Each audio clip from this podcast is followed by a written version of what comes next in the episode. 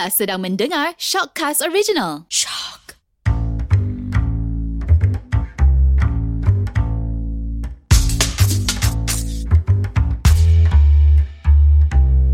Hai, Assalamualaikum. Bertemu kembali. Wah, macam show sendiri kan? Dalam Gender Bender, saya Hadar. Saya Haidar. Saya Ili. Saya Isha Zwan. Tak payah cakap lah, dah cakap tadi Gender Bender kan? Yeah. Okay, tapi kali ni selalunya kita hentam perempuan je kan? Jadi hari ni kita nak hentam lelaki lah. Baru-baru ni kita baru dikurniakan hidayah untuk menghentam lelaki. Dan kita akan kecam habis-habisan ya. Haidar bermasuk Islam sebenarnya. Dan topik kita hari ni adalah lelaki handsome lambat dapat jodoh. Betul ke? Betul ke? Adakah lelaki hodoh tu cepat jodohnya? Jadi kita boleh bincangkan dengan panel kita yang pertama, Ili, kerana dia seorang wanita. Kenapa saya pula? Yelah, apa pendapat Ili? Betul ke Ili rasa lelaki handsome susah dapat jodoh? Okay, bagi Ili mungkin ada ya, dan mungkin juga ada tidak. Sebab yang besarnya, yang besar. Kemungkinan. Bukan yang lain. Tangan kat mana tu ada? Ada. Sejuk lah bilik ni.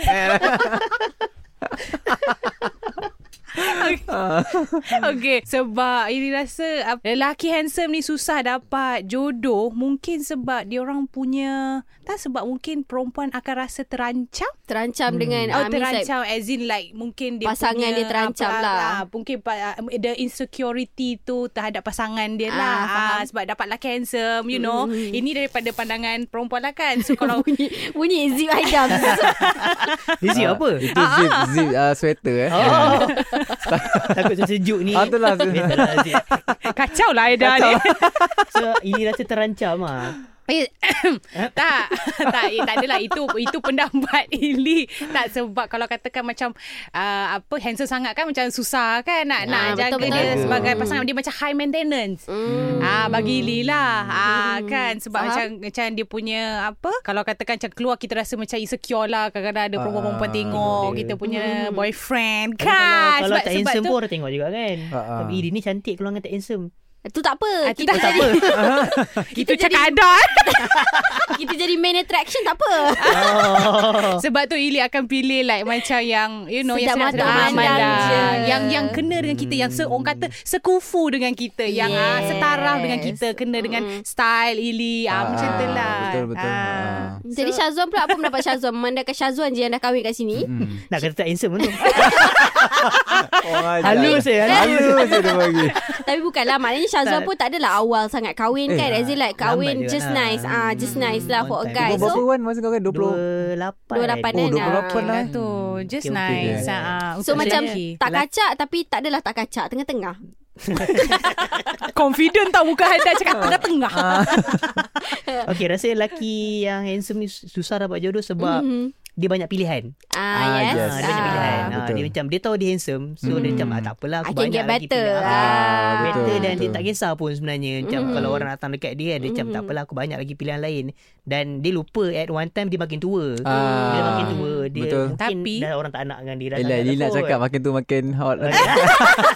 Perempuan lain ni, lelaki lain. Yalah, sebab lelaki yalah, sebab tak, sebab macam yalah. Kan? Yalah, dia makin tua, dia lupa yang perempuan ni pun nak kahwin, nak ada pasangan. Betul, dan pilihan dia yang banyak-banyak tadi pun dah ke mana dah. Sampai satu masa dia tak ada jodoh lah kot. Itulah kot rasanya antara yang ni kot. Mungkin lah. Macam aku pula, aku ada sedara lah yang memang aku sendiri tengok dia pun aku rasa dia ni handsome lah. And tak, dia memang smart lah. Sebab duduk macam dia lain macam bunyi. Ada satu macam. Sebab dia ni kerja pun company besar kan. And then position dia tu semua. And then dia handsome tapi tak kahwin kat sampai sekarang. So mungkin juga macam logik juga Syazwan cakap, maybe sebab mungkin awal-awal tu dia memilih. Tapi at some point, macam sekarang ni, dia dah rasa macam alamak, dah lambat. Pula kan. Mungkin lah kan. Mungkin. Tapi dia ada duit lah, dia ada kereta, dia ada motor besar semua. Tapi mungkin sebab dulu agaknya banyak choice kan. Terus sekarang dia tak kahwin lagi lah. Dia tak kahwin, tapi aku pun takut juga dengan cerita ni. Tapi kan Hadar rasa kan, untuk lelaki tak payah memilih sangat lah. Mungkin dah 18 kali cari jodoh tu, yang kali ke 19 tu aura dia. Kena terima lah kan. Kita kena memilih lah. Takkanlah perempuan yang nak memilih kan. Yelah, tapi as in like kalau you dah ada yang berkenan di hati, kalau setakat sikit-sikit yang boleh improve tu, terus mungkin boleh lah kalau betul-betul sayang gitu. Tapi kalau ada macam tu lah, macam terima je apa yang ada. Taklah, kita dah buat choices kita je. Tapi kalau I like my choices. Kalau kecil tak, maksudnya tak, kalau kecil dia pendapatan. Yelah, betul lah. Itu sebab tu kita kata kita kena cari yang sekufu. Yes, betul. Yes, sebab tu and lelaki pun kenalah faham. Kalau contohnya benda yang menyebabkan dia tak memilih perempuan tu sebagai jodoh dia, contohnya macam gaji dia lagi tinggi daripada aku, takut nanti dia rasa macam aku tak mampu tanggung dia ke apa ke, that's another thing lah. Itu you kena settle lah. Ni bukan podcast relationship tak nak bincangkan benda ni. Tapi at the same time, kalau you dah nampak macam benda tu macam okay, orang ni aku boleh hidup dengan orang ni seumur hidup aku, contohnya lah kan, aku tak kahwin lagi, mana tahu kan. Tapi maybe at certain point apa yang Syazwan cakap tu betul. Maybe dia rasa dia banyak choices, tapi bila dia dah sampai macam that one expiry date macam tu kan, dia rasa macam dah tak ada perempuan nak kat dia kan. Macam dah macam perempuan yang dia suka pun dah banyak dia ambil orang lain. Maybe choices dia budak-budak muda. Itulah terjadilah sugar daddy. Tapi apa ni kadang-kadang kan, mungkin juga dorang ni ramai perempuan susah nak dekat. Kalau bukan dorang ni terlalu banyak pilihan, mungkin juga dorang ni perempuan takut nak dekat. Kalau dia tu handsome, lepas tu ada kerjaya kan, kerja bagus, apa kereta besar, motor besar, jadi perempuan pun takut macam dia ni nak ke aku. Takut juga. Mungkin cousin aku pun macam tu. Aku yang tadi aku assume lah. Lelaki pun sama juga. Kadang-kadang lelaki dia tengok perempuan cantik, dia pun takut juga kan. Dia rasa bukan kata dia threaten macam tu lah kan. Dia rasa intimidated. Macam Lofa lah tiba. Tapi macam Lofa kan cantik, dia berkerjaya. Maybe that's one of the reason kenapa lelaki takut nak dekat dengan dia. Tapi dia dah ada pisang kan. Susu pisang. Produk pisang tu. Yelah kan. Tapi masalahnya macam kita tak cakap pasal pisang sekarang ni. Kita tak nak promote produk dia. Tak sebut produk. Orang yang perempuan korang pilih lelaki handsome ke tak handsome? Sedap mata memandang. Bagi Ili sedap mata memandang lah. Yang macam Ili cakap tadi, yang sekufu, sedap mata memandang. Tak adalah nak kata handsome sangat tu, macam dia very subjektif. Kalau mungkin daripada mata Ili, mungkin dia orang nampak handsome. Bagi mata Hadar macam apa hal lah Ili ambil mamat ni.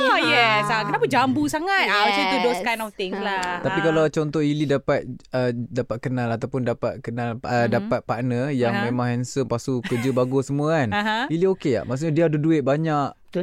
Why not? Yeah, okay. Why not? Tapi Ili akan rasa tak macam, tapi dalam sama dia ni macam agak kontrol sikit. Agaknya macam sebabkan dia ni ada kerja yang bagus. Okay.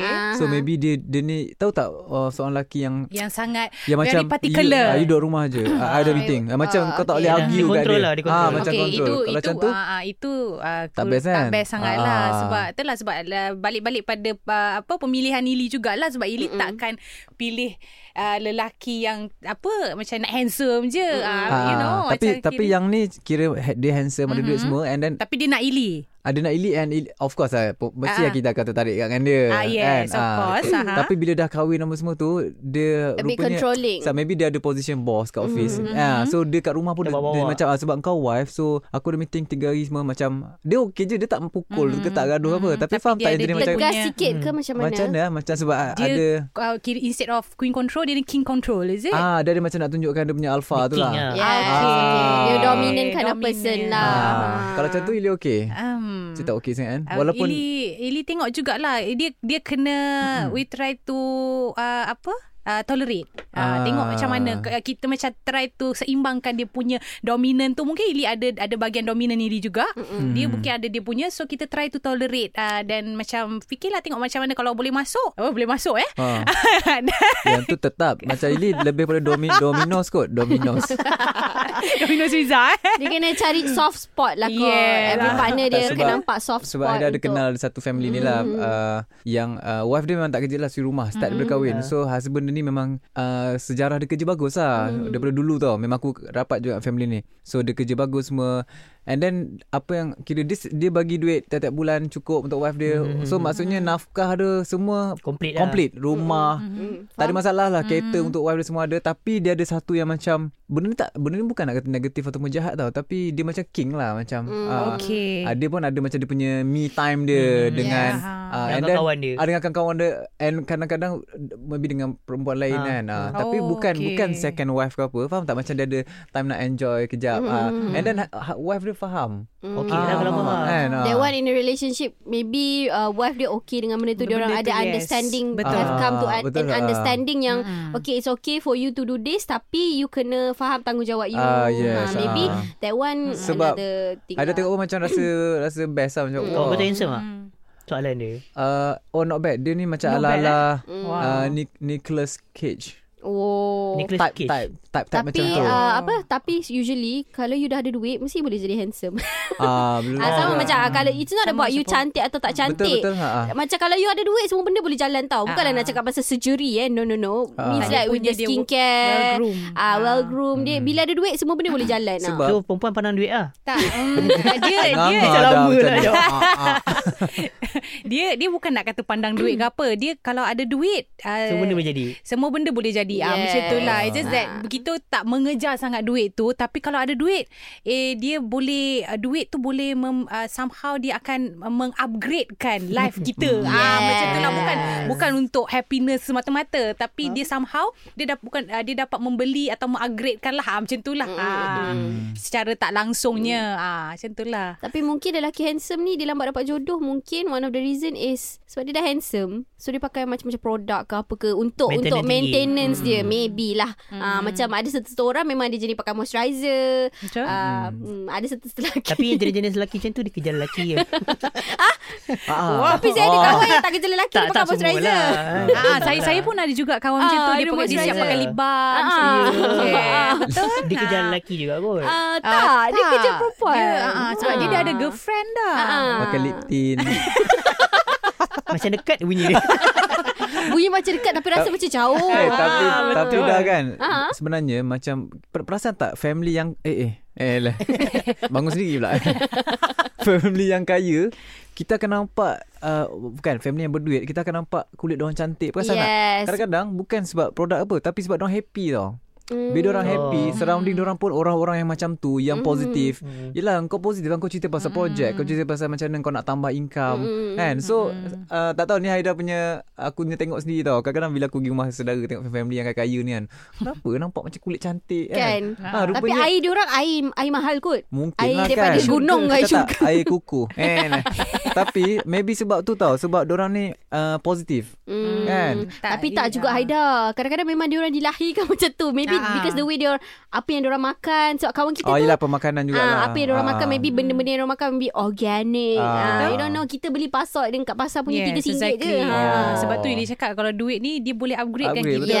Life and diorang boleh maintain the maintainability untuk diorang punya ni. Macam kita kadang-kadang bulan ni tak boleh beli, tak payah beli yang murah sikit lah kan. Diorang pula memang every month. Kalau duit boleh upgrade, kenapa orang handsome tak dapat jodoh? Sebab dia nak kena maintain dia punya kekacakan tu. Taklah sebab duit banyak kan. Dah handsome dia banyak, apa lagi nak? Apa lagi dia nak upgrade? Okay, aku rasa betul. Aku rasa Wan, bila orang yang handsome yang ada duit ni, dia dah sampai satu tahap yang macam, apa soalan tadi? Kenapa lambat juga kan? Dia dah ada duit. Tak mungkin sebab on his side mungkin dia macam kuat a bit memilih, ataupun dia macam dia tak nak. Tak tahulah, mungkin seterusnya ataupun dia tak entahlah. Mungkin dia dah putus cinta awal-awal. Tak bersedia kalau nak cakap. Betul, setuju. Dia kecewa kan. Dia kecewa awal-awal. Tapi usually lelaki yang handsome ni, dulu dia tak handsome, ada certain lah. So dulu dia di reject. Bila dia dah handsome, takkanlah orang yang reject dia tu nak datang balik. Mesti dia macam bila dia dah handsome, yang dah reject tu akan datang balik, tapi dia tak nak. Tapi dia tak nak.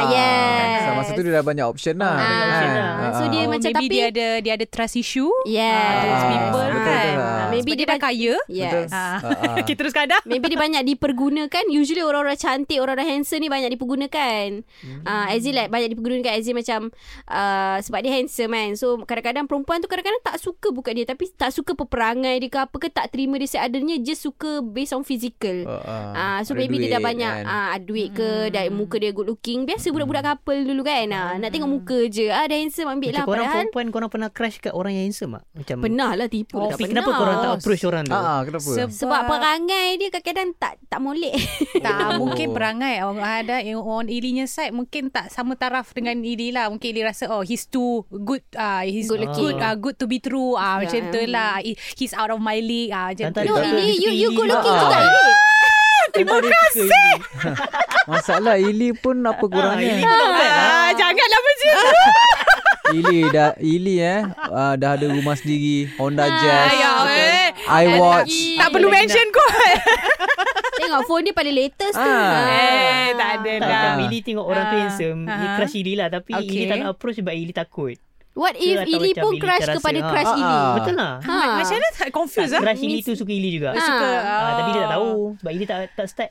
Dia pun rasa Ili too good to be true. Kan. Gitu. Mungkin yelah sebab orang cakap tak try kan. Sebab Ili pun takut. Yelah mungkin Ili ada Ili punya perception sendiri. So benda perception dan impression towards him tu yang membuatkan terbatas untuk the relationship tu berjalan. Siapa yang cuba nama? Zularifin. Itu memang out of my leg. Memang okay tak. Okey apa? Tak bukan taste Ili. Ili tak suka yang sado-sado sebab kalau refer balik kita punya podcast ni. Yes. Ili memang kecam habis-habisan ni orang yang sado tapi bodoh ni. Poyo okey. Tidak suka. Habis itulah. Tapi taklah bagi Hadar handsome atau tak handsome at the end of the day depends on orang tu juga. Kalau dia rasa kadang-kadang ada je macam tak handsome pun tapi dia rasa dia handsome, so dia lambatlah dapat jodoh sebab dia rasa macam dia punya choices tu banyak, padahal sebenarnya choices tu tak banyak pun. Dia rasa dia handsome. Dia rasa dia handsome. Yang tu pun banyak juga kan. Yes. Dia rasa macam aku handsome, I could do better kan, sebab dia dah start ada duit dah. Dia ada duit, dia ada aset. Sebab, macam ada cakap tadi, bila orang yang ada duit ni kan akan berubah sikit, kulit dah cantik sikit, makan pun dah berbeza kan. So dia dah start rasa dia handsome. Betul. Lepas harap kafe hari-hari tunggu jodoh kan. Duduk je kat bangsa kan. Datang dia reject kan. Dia datang, jangan kacau saya. Tak, orang tu nak ambil order sebenarnya. Saya nak ambil order. Ingatkan nak try saya. Dia macam nampak perempuan ni, alah, I can do better. I ni taraf-taraf I lofa je datang kat aku. Bongkak namanya tu. Sebab tu jodoh tak sampai Tapi macam Haidar kan, Haidar suka tengok macam selebriti-selebriti yang dia handsome tapi kita tengok wife dia biasa. Perasan tak? Lepas tu diorang happy. And then diorang kahwin awal. Betul. Tengok tu rasa macam best lah. Kan betul? Macam bukan nak cakap diorang ni wife diorang biasa. Maksudnya bukan daripada golongan selebriti ataupun golongan-golongan bangsawan ni kan. Bangsawan kan? Siapa dah contoh macam Izzu Islam dengan Awi, Marredo. Betul. Dengan wife dia Marredo yang apa ni, climbing tu. Semua tu Fear Factor. Siapa yang pelakon tu? Siapa nama dia? Alah lupa lah. Hafiz Rosdi. Hafiz Rosdi yang kan? Pusaka tu yang kan. Pusaka tu. Ni yang lagi satu ni yang ala yang wife dia ada Manan, wife dia cancer tu kot. Tak tahu siapa nama dia. Yang ni jaga wife dia tu. Yes, pelakon lama ni, botak tu kan. Legend tu. Ya Allah, saya lupa dah. Bukan Mambai tau. Dia bukan. Dia ala Mambai sikit muka dia. Siapa? Tak tahu. Yang berlakon Mariana seperti. Andy dah nak dapat tadi. Andy Lau. Andika kan. Padahal dia dulu bukan dulu, sampai sekarang pun macho kan. Tapi bila Andika Putra. Bila orang-orang yang macam ni, lepas tu diorang ada family diorang sendiri, ada wife yang ada, nampak tu kebahagiaan tu. Yelah dia supportive dengan wife dia. Itu baru true love lah. No. Yelah, tak betul lah. Yelah, dia mungkin banyak pilihan. Betul. Pilihan lain ni kita tahu. Dia mungkin banyak pilihan, betul. Kita tak tahu kan. Tapi dia choose untuk orang tu. Betul. Sebab true love dia lah. Yes. So, maybe orang tu pun ada di permulaan dia punya beginning of the journey. Waktu dia tak ada apa-apa. Betul. Waktu dia mungkin time tu dia baru nak handsome, baru nak groom and everything. Barulah dia Perempuan tu ada dengan dia. Sebab tu kot Edika Yusof. Tapi macam Izzu Islam Hadar, Izzu Islam dia lepas dah berjaya, dah handsome semua tau, baru dia kahwin. Sebab wife dia adalah manager dia juga kan? Manager dia betul. Seronok dengar. Sebab kadang-kadang kita tengok pasangan selebriti yang macam dua-dua molek ni, belum tentu bahagia pun kan. Betul. Tapi diorang terpaksa buat untuk orang luar. Terpaksa tunjuk diorang pegang tangan kat kapet. Kadang-kadang kita tak tahu pun kan. Maksudnya lelaki yang handsome, dia tak kisah pun jodoh dia tak cantik. Betul. Tapi perempuan cantik, dia kisah lelaki handsome. Pasangan tak juga dia. Aku setuju dengan tuan. Betul tak? Kalau kau tengok lah, tak tahu lah artis kebanyakan selebriti yang cantik, pasangan dia mesti handsome. Itu jodoh. Kalau tang ni jodoh. Kalau tang ni tu jodoh kan. Rasa sebab yang dia kalau macam dia itulah macam dia nak cari yang sama taraf sama dengan taraf. Dia kalau untuk perempuan punya apa mindset kan, mungkin dia nak cari. Kalau dia ambil yang lelaki yang kurang rupa dia tu mungkin tak ada tak ada taste, macam orang akan cakap dia lebih ke reflect pada diri dia tau. Dia orang dia macam lagi pentingkan pandangan orang lain terhadap dia instead of dia punya pasangan. Betul lah macam itulah. Tapi lelaki okey je. Lelaki okey je, walaupun pasangan dia tak berapa cantik. Lelaki tu handsome tapi pasangan tak berapa cantik. Kalau macam tu Haidar dengan Syazwan, apa pendapat korang? I mean like you know macam kalau, apa you guys think about it macam kalau pasangan korang tak lawa. I mean lah bukan kata tak lawa, macam kurang menarik dari di mata orang kan. Haidar rasa untuk berpasangan ni paling penting dia punya persefahaman lah. Bukan soal cantik-cantik ni, betul lah. At least dia additional lah, bonus additional lah. Tapi bonus. Sebab kalau cantik pun kita tak faham, kau tak boleh faham tak aku, tak ada understanding kan. Problem ke kan. Nak kahwin ni lama ni kan. Bukan cerita kontrak 2 tahun 3 tahun kan. Tapi dah bosan dah ni kan. Pening nak kena cari orang lain pula kan. Tapi usually kalau perempuan yang cantik ni awal-awal dah kena songlap dah dengan dah kena sambar dah.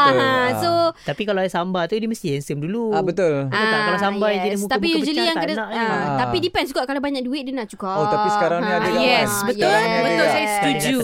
Kan macam selebriti yang kahwin dengan muka tak apa-apa ni tapi ada Ferrari, ada Ferrari. Jadi sebenarnya bukanlah soal perempuan memilih atau tidak. Sebenarnya kalau you ada, it's either it's true love macam kita cakap tadi, ataupun it's either dia boleh menampung hidup perempuan tu 7 keturunan ataupun mungkin dia ada persefahaman dengan partner dia yang tak berapa nak kacak tu, ataupun partner dia yang kacak, tak kisahlah. Tapi in a way sangat susah nak jumpa lelaki dengan perempuan yang sama kacak. I mean like sama good looking tapi biasa-biasa je. As in like bukan yang higher level, bukan yang golongan bangsawan kan. Tu susah sikit kita nak jumpa. Betul lah. Itu kenapa persoalannya masih tidak terjawab. Mungkin kita kena buat uji kaji uji selidik untuk benda-benda macam ni. Mungkin pada pendengar-pendengar Gender Bender, mungkin diorang ada pandangan diorang sendiri. Mungkin korang boleh follow lah kita orang dekat Gender Bender Shock kat Instagram. Okay? Maybe korang boleh komen lah kat bawah tu apa pendapat korang. Yes. Boleh follow lah Ili dengan Hadar. Hadar tak boleh Ili lah tu. Boleh je. Follow Ili ya. Boleh follow Ili. Ili was single and available. So kita balik pada cerita kita tadi. Mungkin lah yang belum, lelaki yang saya belum ada jodoh ni, mungkin macam ada cakap tadi, mungkin dia pernah frust lah. Dia pernah frust, ataupun dia terlalu memilih, ataupun dia rasa dia handsome tapi sebenarnya dia tak. Betul. Itu banyak saya jumpa kan, dia rasa macam I can do better, padahal kau ni muka pecah je, apa hal lah mamat kan. Baru pakai clutch dah rasa handsome. Aduh. Betul. Yang jadi sadar lah tu kot. Kan betul juga. Yang macam kemeja patut ada clutch kat ketiak sikit macam logo besar-besar tu. Yang kasut kulit apa kepak tu. Kasut cedok. Yes, that one. Kalau seorang macam ni dia rasa diri dia diperhatikan kan. Rasa macam masalahnya dia ingat orang tengok dia handsome, padahal dia sebab dia pakai pelik kot dalam badan dalam je tu.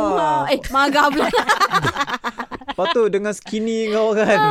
Dengan ni kau pet kan. Aduh, kenapa kau? Lepas tu belia je. Lepas tu bila makan letak punji atas meja. Kena letak dengan clutch-clutch sekali branded. Padahal kereta pun sambung bayar tu. Orang-orang macam ni dia macam narcissist sikit lah kan. Orang-orang macam ni rasa dia kena tengok diri dia sendiri balik. Betul. Sebab confident level dia terlampau tinggi. Tapi betul lah ayat kau tu kan, dia orang rasa dia orang diperhatikan. Especially bila orang datang kat tempat yang ramai orang, dia rasa macam mesti semua usia aku ni. Orang memang tengok kau bang, tapi sebab kau pelik. Betul? Kan? Jadi kahwin lah bang. Terima je lah saya. Tak payah nak ni sangat kan. Tak payah nak handsome sangat. Nak kahwin je lah. Dah jodoh sampai tu, ambil je lah. Sabar je. Okay, so conclusionnya of the day, tak kisahlah handsome ke tak handsome kan. Tengok Syazwan, Syazwan sedap mata memandang, kahwin juga. Betul. Kau macam sedap mata tak handsome. Tu ada macam ada personal lah dengan Hadar. Itulah. Since Syazwan dah buat facial ni, makin berseri-seri tau. Lola. Tapi tak boleh Syazwan dah kahwin eh. Yes. Haidar boleh lagi. Amin. Okay. Itu saja untuk episod kali ni. Kalau ada apa-apa cadangan episod nak cadangkan kepada kita orang, boleh cadangkan di Gender Bender Shop Instagram. Sambil-sambil tu follow lah sekali. Buat apa nak DM tapi tak follow kan. Betul. Kita jumpa lagi lain kali dalam Gender Bender. Siapa lagi power?